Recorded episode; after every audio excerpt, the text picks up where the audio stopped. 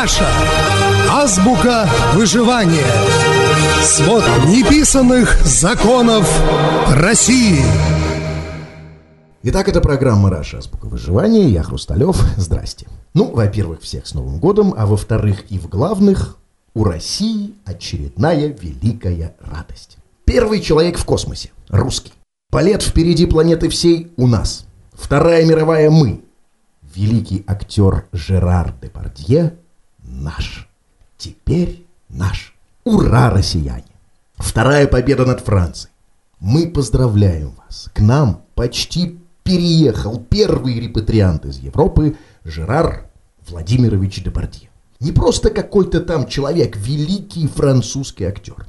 Правда, великим актером он был, когда жил во Франции. В России он приехал раздобревшим, распухшим алкоголиком, героем, мочащимся в самолете и попадающим пьяным в ДТП. Но это не важно. От добра добра не ищут.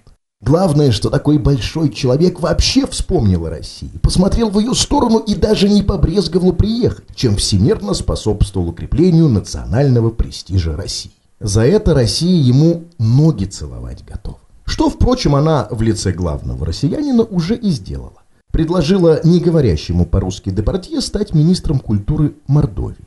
И это правильно. Культура Мордовии и ее народ очень близки и важны Жерару Депардье. Вся творческая жизнь этого актера – это чаяние и думы о культуре Мордвы. Ну кому, как не ему, вручить культуру мордовского народа? Да и в конце концов, какая Мордве разница, кто там у нее министр культуры, Депардье или Патрисия Касс? Культура не нефть, вещь несерьезная, стерпит. Главное показать свое всемогущество. В фильме «Корона Российской империи» или «Снова неуловимый» император-самозванец говорил своему визави. «Если стану царем, Польшу подарю. Хочешь Польшу?» Путин у нас тоже не пальцем деланный. Подарил Депардье Мордовию. Ну, мог бы, конечно, и Северный Кавказ подарить, убил бы двух зайцев. Но ничего, у Депардье все еще впереди. Вообще, если этот актер переедет в Россию, на закате жизни его ждет интересная судьба. Итак, переезд, или даже только разговоры об этом переезде, я не знаю, как будет событие развиваться дальше, пишу этот выпуск 7 января. Так вот, переезд для России – символ национального престижа. Эту историю нужно промоутировать, распространить, донести до каждого. Путинская Россия настолько хороша, что все хотят здесь жить. Есть при этом, конечно, факты, слегка противоречащие этой красивой сентенции. Одна из них – это российский актер Алексей Серебряков, который, как и многие его безызвестные соотечественники, после честных выборов уехал из России в Америке и Европы с формулировкой «хочу жить в нормальной стране».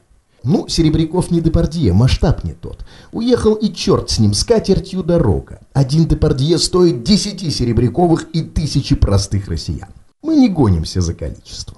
А об отъезде предателей России мы, конечно, никому не расскажем.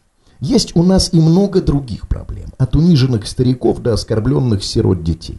Но эти бреши как раз очень хорошо, как ковриком с оленем завешиваются красивой новогодней сказкой про переезд Жерара Депардье.